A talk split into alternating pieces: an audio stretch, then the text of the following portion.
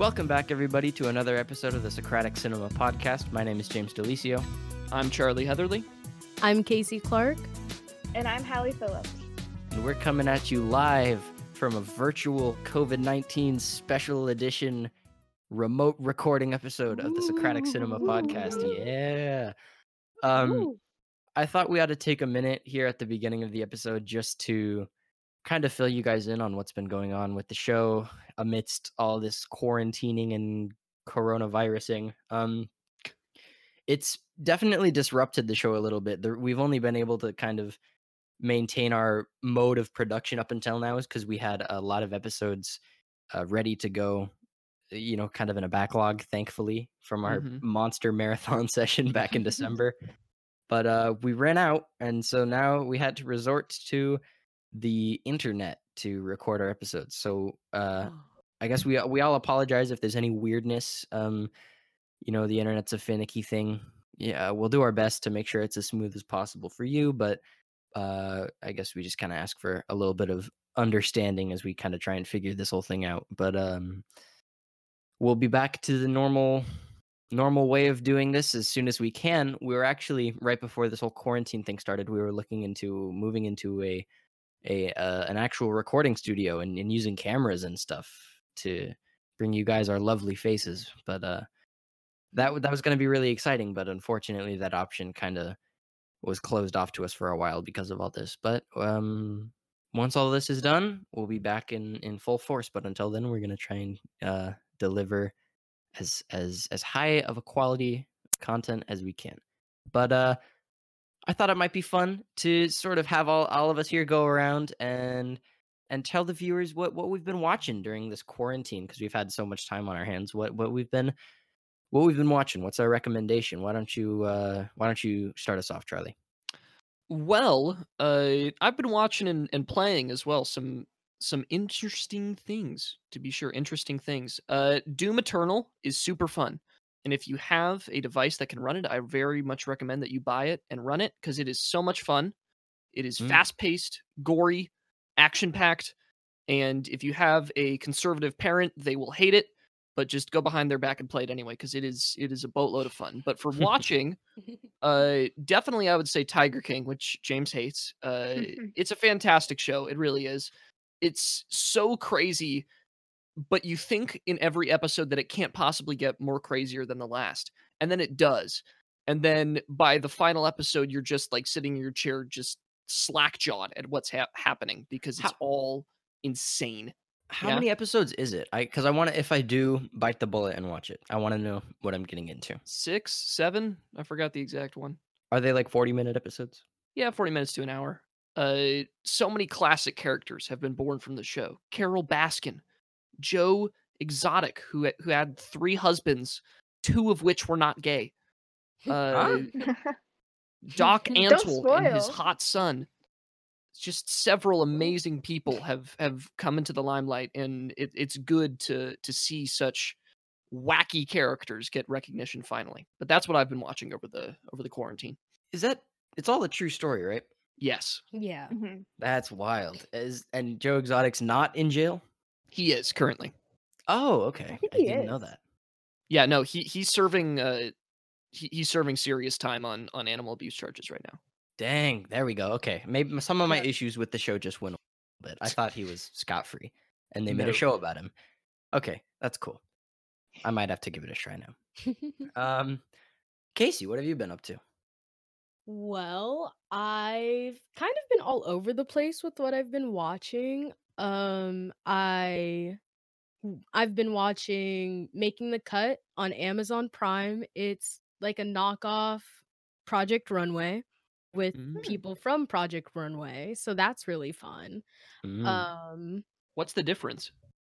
It's well, actually, it's uh, it's kind of insane because they, I believe it's like 15 or 14 designers, and they have challenges, and it's per week, and they have like a whole accumulating like fashion show at the end of each at the end of each week and the celebrity judges whatever like naomi campbell's on it she's my favorite she's kind of mean though which is sad, but Oh, um fortunate.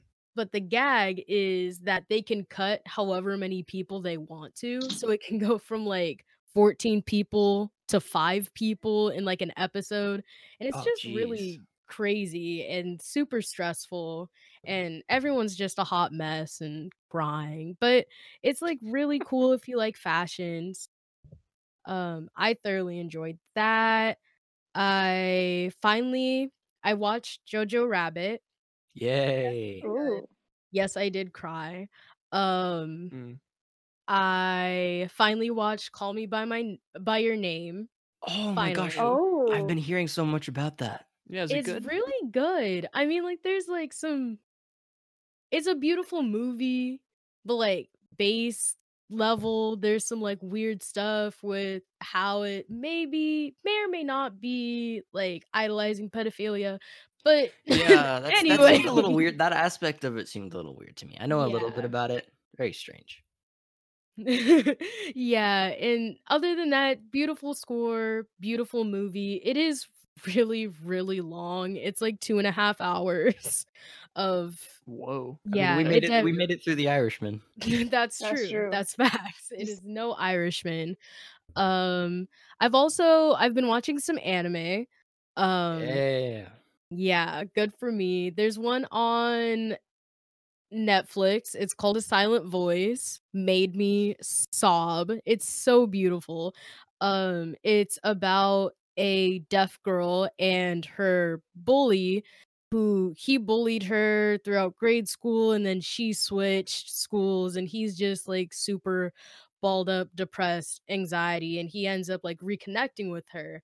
And they go through all these wacky they're not wacky it's actually really emotional but um all these adventures um and it's just really it's a really sweet and touching movie um on a lighter note i've been watching Haikyu as well love Haikyu Hmm. volleyball animes for for the win um yeah and that's pretty much all i've been watching All right. Uh, Hallie, wh- what about you? Yeah, I've just been watching a lot of movies that I should should have watched beforehand. Uh, catching up on some films. So I watched uh, American in Paris, which I loved so much, Mm-hmm. and uh, Gene Kelly is brilliant in that. And then I also recently watched Ad Astra, which I'm surprised I never saw in the theaters either, and that I didn't get nominated for more on the Oscars. Honestly, I mean, Really, I I heard that one was kind Mhm. of like uh, disappointing to some people. a lot of people think it's a slow burn and that it, it just draws out too long, but I thought it built up a great, you know, sense of tension. Like Mm. it was very, very, very, you know, cool. Definitely Yeah, yeah. recommend it. I love space movies, so I I'll uh, I'll be on the lookout for that one, I guess. Yeah, and it- Uh, yeah. Sorry, go ahead. Anything else, Hallie? Uh, that's about it. I mean, of course, Tiger King. Right. Um, but yeah, that's just been it. Watching movies. For sure. Um, I guess I guess that's my turn. Uh, I I let's see. As far as movies go, I haven't been watching a ton. I watched uh probably the favorite thing that I've watched was uh the Coen Brothers True Grit. I think it's like 2010 or something. Um, Mhm. I, I I already knew that I liked westerns, but uh, this just kind of cemented it. I absolutely loved uh, their rendition of True Grit. Um, Coen Gr- Brothers. I mean, this is what they do best, right? Sort of like No Country for Old Men, Ballad of Buster Scruggs, all all those. Um, oh, Ballad of Buster Scruggs is, was really good. I recommend that one too. Isn't it awesome? I Isn't love it. great? I like anthologies. Um, They're yeah, interesting. but True Grit, I really recommend True Grit. Uh, just a solid cowboy tale. Just knocked it out of the park for me. Um, uh, the dialogue in that movie was incredible. So witty, so fast. Um, very enjoyable. I also watched. Um, well, let's see. In the realm of TV, I've been watching Breaking Bad, trying so hard to finish it yes it's just so heavy, man. I just I just want them to start making good choices, you feel? Like Jesse deserves the world. I'm on season 4 and just things are not looking good for him right now. oh yeah But but um uh I've also been watching a lot of Lego Masters on Hulu. Yeah. this it's like a game show where the contestants it's like all Lego based challenges, but it's really fun to watch. I don't know. I'm a big I was really into Legos as a kid and I'm kind of starting to like I feel the calling in me again to like creep back towards it. But this show is just a lot of fun to watch. Will Arnett's a great host. Um he was the voice of Batman in Lego Batman, I think. Yep. Yeah. believe. Yeah, he's he's great. But uh yeah, that's on Hulu. Uh True Grit's on Amazon Prime. But uh all of us here, it's about time we get into this. All of us on Socratic Cinema have been watching Pixar's latest film, Onward. Ooh, Yeah. yeah. Yeah. Yeah. That's our subject of conversation for today. Uh let's just do the the usual routine here. Uh Charlie, what were your general impressions of Pixar's Onward? Pixar's Onward, I think, is probably the most surprising Pixar film that I've seen. And I don't mean that in the sense that it was it was the best or had the best twist, although I think it's a very good movie, but just I thought it was going to be god awful. Like when I first saw the trailers, I thought it was going to be repetitive and I thought that the general premise of it where they live in a modern fairy tale world was like straight out of a 3rd grade essay prompt or something. But from the Yeah. second you go into the movie, all of your fears subside and really it it just grows into this beautiful story about what family truly means and and how to have an adventure in in perhaps a way that that many don't think you still can but i think it was a little bit repetitive uh in terms of the pixar formula again you have a parent dead uh again we're redefining what family means away from a traditional nuclear family unit but Yeah. It's always a great story and, and and I think that if you just judge this uh on the context of it just being a movie instead of it being a movie within the Pixar catalog, it's fantastic and I have no real problems with it. I think it's great. Right. Uh Casey?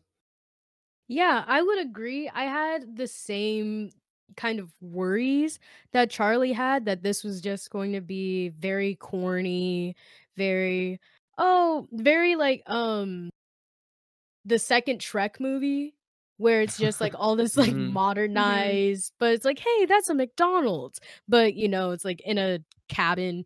Um and I felt like it was going to give me very that and I was already a little um put off because I'm I usually get put off by movies with the classic Pixar, oh, there's a dead parent and we're going to explain all that like trauma that goes along with having a dead parent away by the end of the movie. Um and that's just not something that I really like like or enjoy watching because it's usually very like oversimplified but i felt like this movie really handled it well where they acknowledge that that trauma was still there but that you could really like grow into like knowing who you are as a person and knowing that that loss doesn't really define you it's what you do with it that does hmm Mm, Sure. Very good. that was powerful. Hallie? Yes, always last. That's for last. I actually really like this movie. I uh, when I first saw the trailer, I thought I seriously thought it was a DreamWorks movie, and I was like, "Oh, okay, here we go." But then I was surprised to figure out that it was Pixar, and I was like, "What?" Like they're really, really doing something new, but something like old in the same way. And so going into it, I really had low expectations. The the whole premise of like, "Oh, the dad's cut in half." Like, "Ooh, this is gonna be cool." Like it didn't really like seem interesting to me. But like Charlie said, as soon as the movie started, like all your worries kind of like left the door. I actually like cried at like the cli- the climax. I was very close. It was just it was so emotional. Um, but one thing I've noticed, I was scrolling through like video essays today just to see like what people have uploaded, and a lot of them are questioning if this movie is really even Pixar, like if Hmm? it's really like divine defined as like Pixar movie. Like What that is- was a lot of Oh. questions. It's like, But what, what are your that- guys' thoughts? I mean, it isn't was it made by Pixar? Yeah, it's a Pixar movie. Yeah, Yeah, so it's a Pixar movie. no, well, but like, I think what they mean is like, is it a, a, a Pixar movie in the sense that it, it fits into this giant expanded universe that they have, and also Oh, the like the Pixar theory thing? is it also a Pixar movie in the sense that it, it shares the same core uh, ideology as the other Pixar movies? It, am I interpreting that correctly, Hallie? yes, yes. I Okay. think I'd say it does. I think Yeah. I, I sort of feel what you mean about the Pixar theory, and I think this one is I think Onward does a good job of it's starting to steer us away a little bit from traditional Pixar, and I want to dive into that a little bit.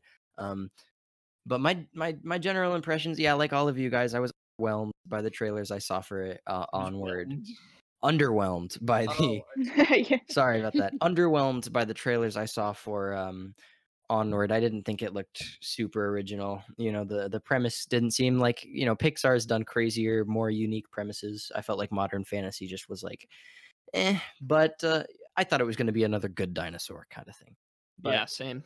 I, I don't know if this is I don't know if any of you guys experienced this, but I think the fact that it's almost a little meta. So I, we all know that Onward released in theaters, but it had a pretty poor box office reception because of the whole coronavirus thing, and no one could go Oh, to the yeah. movie theaters. So Mhm. that's why they put it on Disney Plus so soon.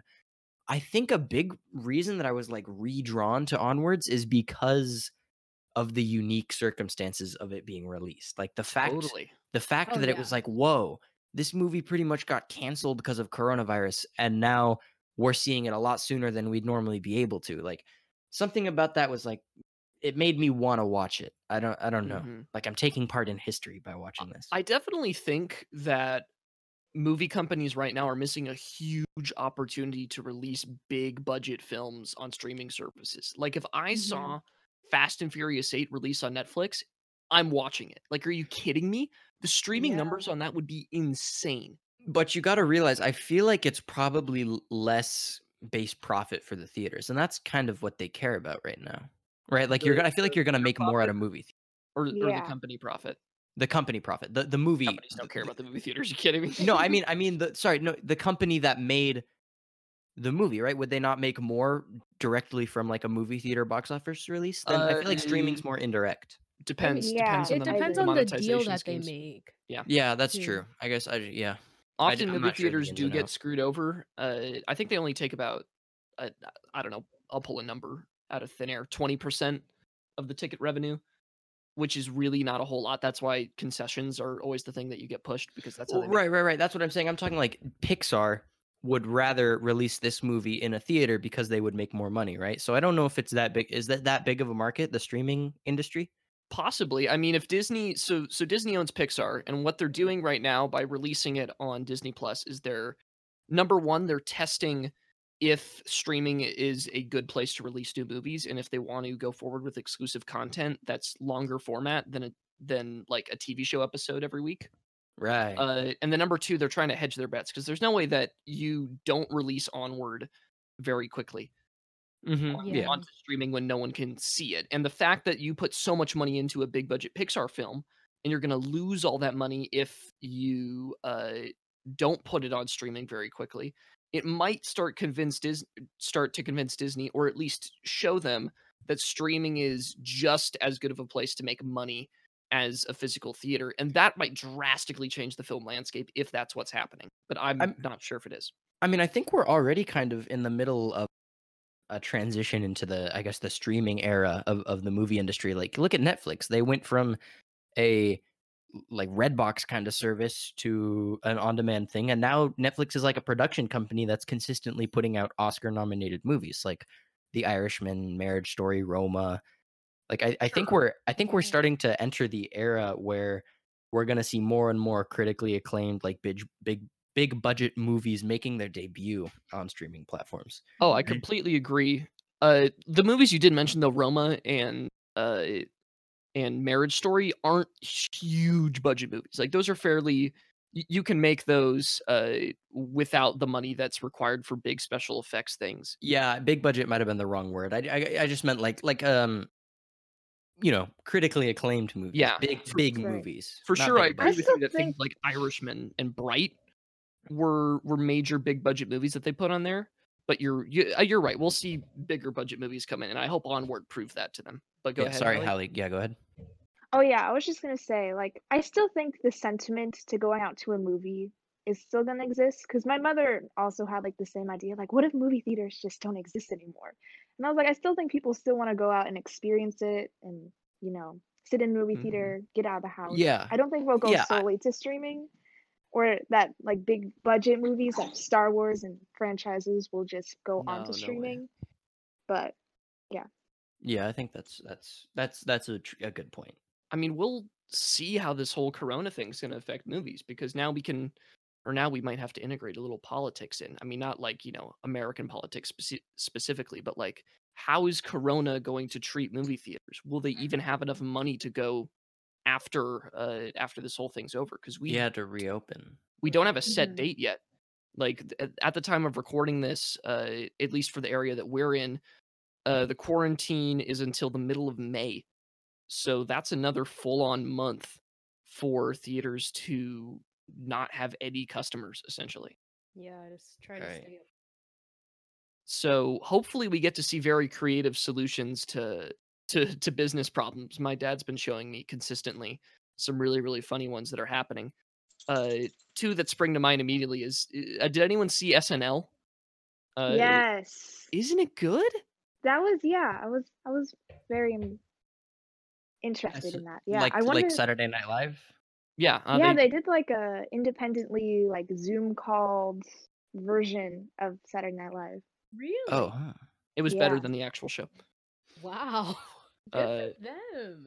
Yeah, but Hallie, uh, what do you think of all the sketches? Do you think that that Saturday Night Night Live has found like its new right after Trump got elected thing? Like, are they back in a groove? You think? I don't know. I mean, a lot of the jokes they made, I felt like you know, like oh, you can only make that joke once. Like they couldn't go next week and make you know a Zoom call skit, or they couldn't go back next week and do like another coronavirus skit. So I liked. I think I think the new format was cool. It gave the actors, I feel like, a lot more independence to write their own skits and do their own thing Mm. and experiment, which is interesting to see more of like their interpretations of making a skit. Um, but yeah, I'm just curious of what next weekend's gonna look like and how they're gonna keep moving, you know, the stories along and keep producing things. Because then again, they're all filming in their homes, so like, what's what's the most they can do inside your home? You know, Mm. story like wise, skit wise. So I'm I'm interested. I really liked it though. I thought it was entertaining. You know, because I'm like, there's so much going on. You know, like Tiger King, politics, all like big old chunks for SNL to like put their hands in and dig stuff out. But yeah, Yeah, that's I like that they they they're trying, you know, to still keep things going and you know do comedy. Mhm. So, I uh, I appreciate a whole bunch. And then very quickly, I just want to say the other fantastic new business solution that's happening. I saw this on the morning news one day, but I think this is in Atlanta or something. But there's a, uh strip club recently that shut down because obviously you can't do that during coronavirus. But to keep its its its employees employed, they're doing an Uber service with oh gosh. with the. Charlie. yeah, this is a PG podcast. It's Yeah. PG the podcast, by funniest the way. thing I just think we I uh thought this was gonna go into OnlyFans type this is situation. hold on, hold oh, on. This is a PG Oh show. Let's, let's I'm, rein it back I'm in. trying to talk about American ingenuity here, James. Reel it back in here, man. oh We're a my family show. We're talking This was But, in uh, the morning Pixar news. I don't know what you want. I don't All right, know what let's you yeah, want. from let's me. move back into onward here a little bit. Onward. I'm getting onward, yeah. ostracized for for saying something that was on the news. I can't. yeah, a little bit. So Yeah, yeah. let's get into the analysis, guys. We haven't done some good hard analysis in a while. And I want to talk to you guys about a movie screenplay writing technique that I thought Onward did really great. This is our, our nugget of knowledge for the audience for the day. Ooh. Oh, uh, Right? You guys remember when we were like an academic show and we talked about like color theory and stuff? Yes. Mm-hmm, yeah. Yeah. La and then we, Land. then we became stupid. I'm gonna bring us back. We got more. we're stupid. and we got more dumb. All right. I think this movie. Let me tell you guys about Chekhov's gun. We all know what Chekhov's gun is, right? Yes. Screenplay f- lesson for the audience at home. Chekhov's gun is a is a a film writing technique where you are supposed to anything you introduce to your audience you are supposed to bring back in a meaningful way and it comes from the, the example of the gun is um, it's used in the context of a book but it's the same in a movie and it's that if you have a gun hanging on your wall in the first chapter someone better get shot by the third chapter is is Oh, i think the, is the gist of it um right yeah but i think this movie like just about every single little thing that they threw into this movie came back somehow in the end like Mhm. um Mhm. Yeah, like the dragon mascot on the high school that that um yeah. that was kids go to yeah and then it Mhm. comes back and it becomes the face of the dragon that they're fighting at the end of the movie or like the um What- Mhm. Go sorry go ahead Oh no, I was gonna say, I felt like that was like a foreshadow too, like a cool way to foreshadow, because they kept like going to a shot of the dragon on the side of the school, and like Right, yeah. a writer was like, oh, there's gonna be a dragon, you know, like there's so- Yeah, there's yeah, like to exactly it. the spirit of uh, of of Chekhov's gun. Totally, yeah. Um, or like the the fairies. Do you get like with the the whole wings thing, and then they came back later, and the mom to the Manticore was like, "Oh, why don't we just fly there?" Like every Mhm. there were so many, sort of like also in Frozen two. You know the whole water has memory thing that Oh, they tried so hard to shoehorn back in. Oh yeah. It was there was I felt like there were a lot of lines like that in this movie, but they worked. Like lines that they brought back later in the movie, but but it it actually held some weight because they didn't try and slam it in your face so much this time. Mhm. Yeah. Mhm. I feel like Onward's a lot smarter of a movie than so they say Frozen 2 was, you know. No hate to Frozen 2. I can't speak to how good Frozen 2 was because I still haven't seen it yet. it's Oh, man. on Disney Plus. It's alright. Yeah. Excuse me, this was an Onward episode, not a Frozen 2 Oh. episode. Oh, I'm okay, okay, okay. Uh, no, but Into the Unknown banger song. Not my point. My point yeah. is, I think that Onward, as you said, James, incredibly smart writing, and I think that one of their biggest strengths was handling both Tom Holland and Chris Pratt really well. Because the thing is, with those actors, you have to ride the line between them being goofy and and and them being serious very finely. Because Chris Yeah. Pratt can go like as goofy as you need him to go, right? And that Mhm. was something from the trailers I thought was going to happen. I thought he, he was just going to be like blah, blah, blah, blah, blah, blah, the entire time. yeah.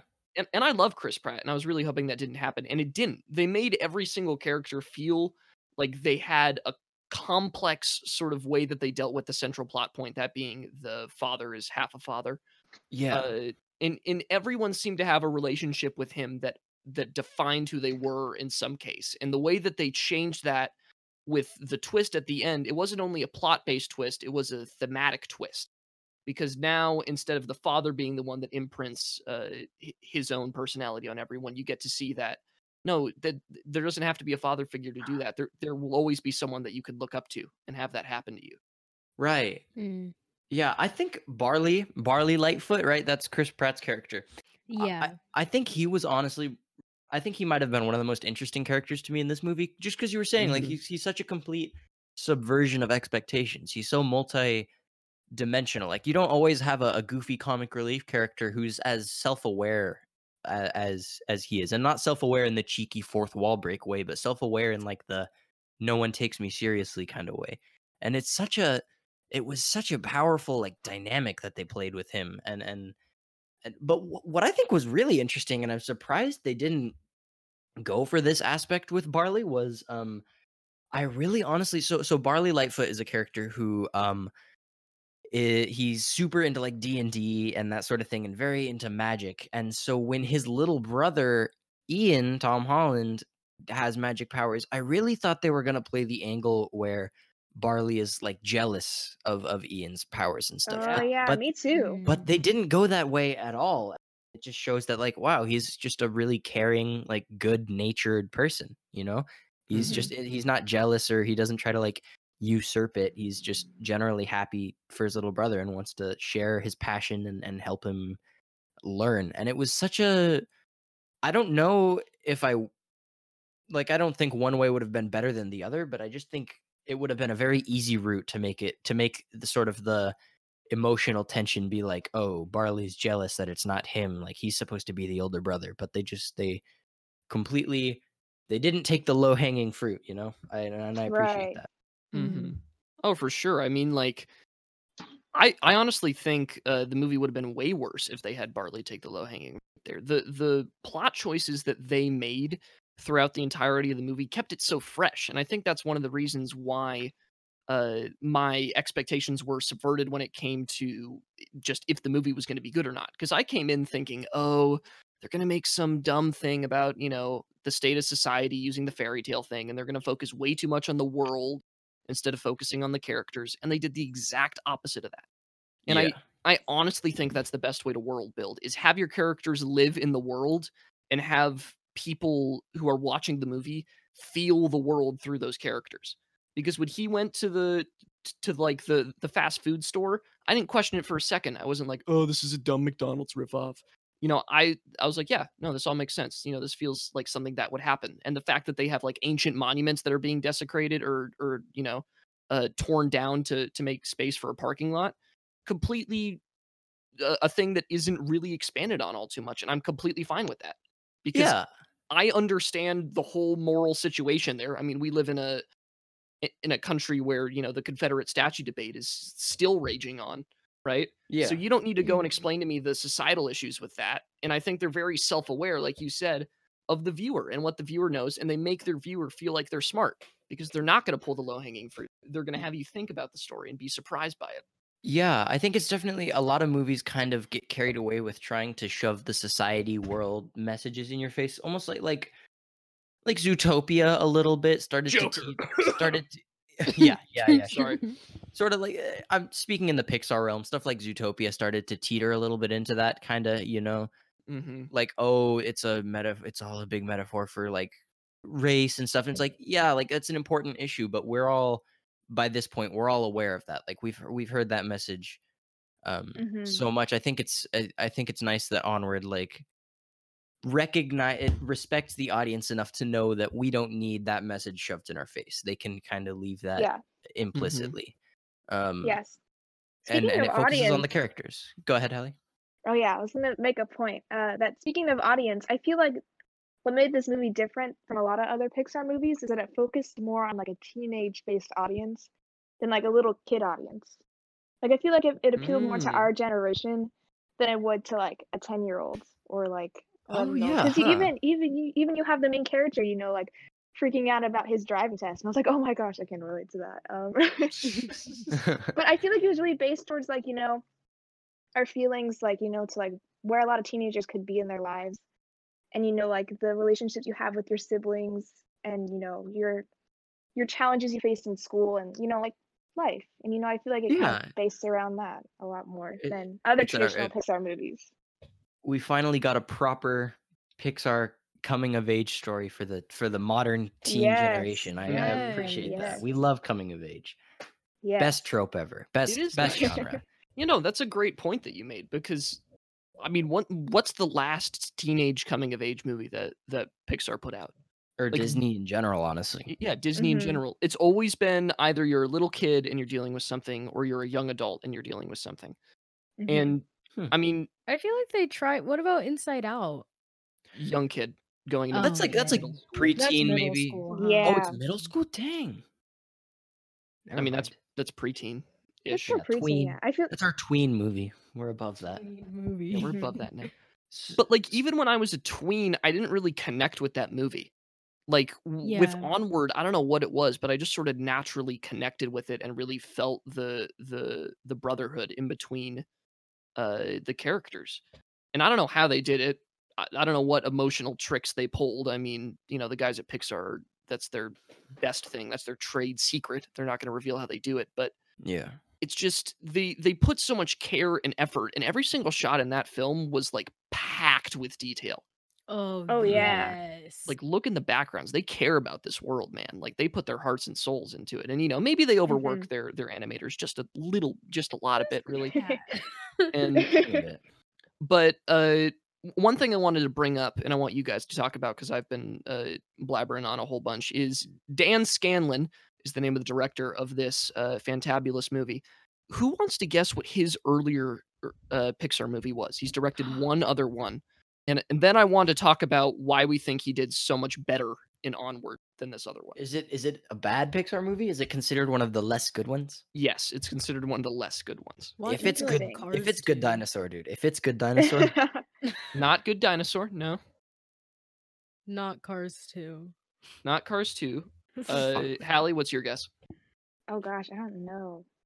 Um, recently, i mean like a movie. oh, recently true. came How out? old Fair- fairly be? recent. I have a guess. I have a guess. yeah Is it Wreck It Ralph 2? Ralph breaks the internet. no Okay. That movie slapped, James. I don't know. I heard a lot of Uh, people really didn't like it. It, I thought uh, Ralph was a Disney and not Pixar. Oh, I don't know. Is it Uh, really? Finding Dory. Okay, no, Finding Dory was awesome. Screw you. Uh, I'm just saying. Monsters naming movies. University. was Oh, Lying. so Which- he's just he's just all about the youth, man. he's about Yeah. the youth, bro. trying to connect, man. Wow. Well, I, I also I did see in some behind the scenes footage that Onward was heavily based on his own personal experience as a child dealing with his father who passed away. So maybe that's why this movie worked so much better is because it was sort of coming from like directly from the heart, you know. Did he also Hmm. try to reanimate his father and only got halfway through? Maybe. that's concerning. Maybe man. I, this you know, I was thinking this is really just like Pixar's version of Fullmetal Alchemist now that I think about it. Totally. Oh my god, you're so right. By the way, Uh, little that's our that's my anime recommendation. Fullmetal Alchemist Brotherhood on Netflix. Brotherhood. Yeah, don't do Bro, the other one. just- Brotherhood. just- oh gosh, it slaps. I'd love to do an episode on that. Let me tell you. But uh, yes, I'll watch it. We'll do it. But yeah, um, I wanted to talk about. I think probably the biggest draw of this movie is the climax and the the twist, quote unquote, and the decision that ultimately winds up happening. Because I think what this movie also does really well is it doesn't go for Pixar and Disney movies have been falling into the trap recently, and a lot of people have pointed this out. The whole we have to make a twist villain, right, in every single Pixar movie or Disney movie, from Hans to the bunny lady or the sheep lady from Zootopia to the, you know, there's always a twist villain. Like the oc- wasn't the octopus in Finding Dory a twist villain at the end? Was What? he? No, am I imagining that? I don't think there was. W- wasn't the octopus Bill Murray? Lotso. Oh, Lotso, Oh, yeah. Yeah, but Like Lotso was Lotso. sort of crappy. the Lotso messed me up. Stuff like that, where there's always these random these random twists that are just kind of getting like shoehorned into every Pixar movie. It's like we didn't. It's starting to wear thin, and people are starting to realize that. And Onward didn't have a twist villain, which was really nice. Instead, it's a it it went for a very, I think, kind of bold choice that you didn't really see coming where it was like so the whole the whole goal of the movie is for these two brothers to find a way to bring their dad back in the flesh in the full flesh so that they Mhm. can all that they can get a chance to see him but you know due to circumstances and a big stone dragon um it it's it looks like only one of the brothers is going to be able to see the dad while the other one has to hold him off and so ian makes the the final the death and resurrection decision. He's like you know what barley? You've you've met dad. You need to say goodbye. You go see him. I'll stay and fight the dragon. And that's just such a mature like So good. choice to make and it's it's like the epitome of of of gosh just like the the, the self-sacrifice and the and and all that it was so beautiful that was one of my favorite ways they could have possibly ended a movie. And and the fact that it happened uh and they didn't go back on it. right Disney movies are starting to get to the point where every single twist they have, they go back on it. Mm, And it's like, oh, Anna dies. JK, she's alive. Elsa saved her, you know. right yeah, True, true hug yeah. thing. Oh, Kylo dies. No, he's alive. Oh, Chewbacca dies. Oh, no, he's alive. Oh, Rey dies. No, he's alive. Yeah. Uh, sorry, just whew. yeah. God, no, i feel you man i see you yeah, on yeah, that Rise one. of Skywalker, man. But in this movie, the, uh, they're like, oh, he's not going to see his father, and then nothing, And then and then he doesn't see his father, yep, and it's like, but the but yes! the beauty in that is that it, it doesn't it doesn't invalidate it at all it's like yeah he doesn't see his father but that's like the right thing to do and that's how he grows it's just Right. cool. And it's kind of a bizarre like it's such a crazy moral to think about like the whole idea that it's it's more painful for like it it's more painful to lose someone too soon like barley did uh, than like to never have known them at all right because ian that's crazy, yeah. ian never met his dad while barley did like meet his dad but Oh, he was sort of torn away from him and it's this emphasis sort of like a weird play on the whole better to have loved and lost than never to have loved at all kind of thing. It's like ian only had the concept of his dad right? Like he never Mm. had those actual attachments but barley did and the fact that the movie recognizes and said like like getting a proper goodbye is more important than getting a hello which is such a crazy profound Ooh, thing to think about A- yeah. and I feel like that's not an option you see very much because normally it's like that. I, I don't know. I, I it's it, it kind of floored me as an ending. I just feel like it's an aspect you don't see played very often. Yeah, Casey, Hallie, uh, what do you guys think about the ending? Uh, I thought it yeah. was. Oh. Go go No, ahead. you, Fight, You can fight. go. You can go. Are you sure? Are you sure? yeah, Okay. yeah. Okay, okay.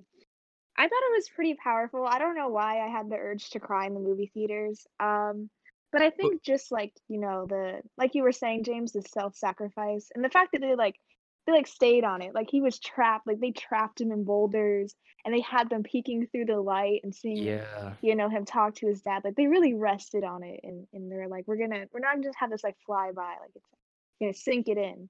So I thought it was Mhm. great. I thought it was really great. That's awesome. And then Casey? Yeah, I will. I'll piggyback off of what James is saying about how profound it is to kind of just leave it and have him not see him, see his dad and have that be okay. Because the whole, like, having a coming of age story for me, I feel like it's very, like, rare to see one that has a lot of rough edges nowadays. Um, and I feel like it, which isn't fair because when you're coming of age, like everything, it's rough all over. So I feel like it's good to have a movie that has like something this powerful and something this raw and just be like, yeah, he didn't get to see his dad, but he got something better that he got to recognize that he didn't need to have the one thing that he was chasing because the thing that he wanted was always like next to him the entire time. And I know that I know that was like a trope, you know, uh maybe like a few years ago but it's uh rarely seen now where you have like the oh i'm chasing something oh wait it's been in front of my face this entire time so i Mhm. feel like it's very interesting um that we got to see that not only with a pair of brothers because we usually find it in more like um Like, like maybe romances, I think. yeah, yeah, Mhm. more like romances where it's like you're chasing whatever like the developer when really it was your best friend the Yeah, the girl next door trope yeah, kind of thing.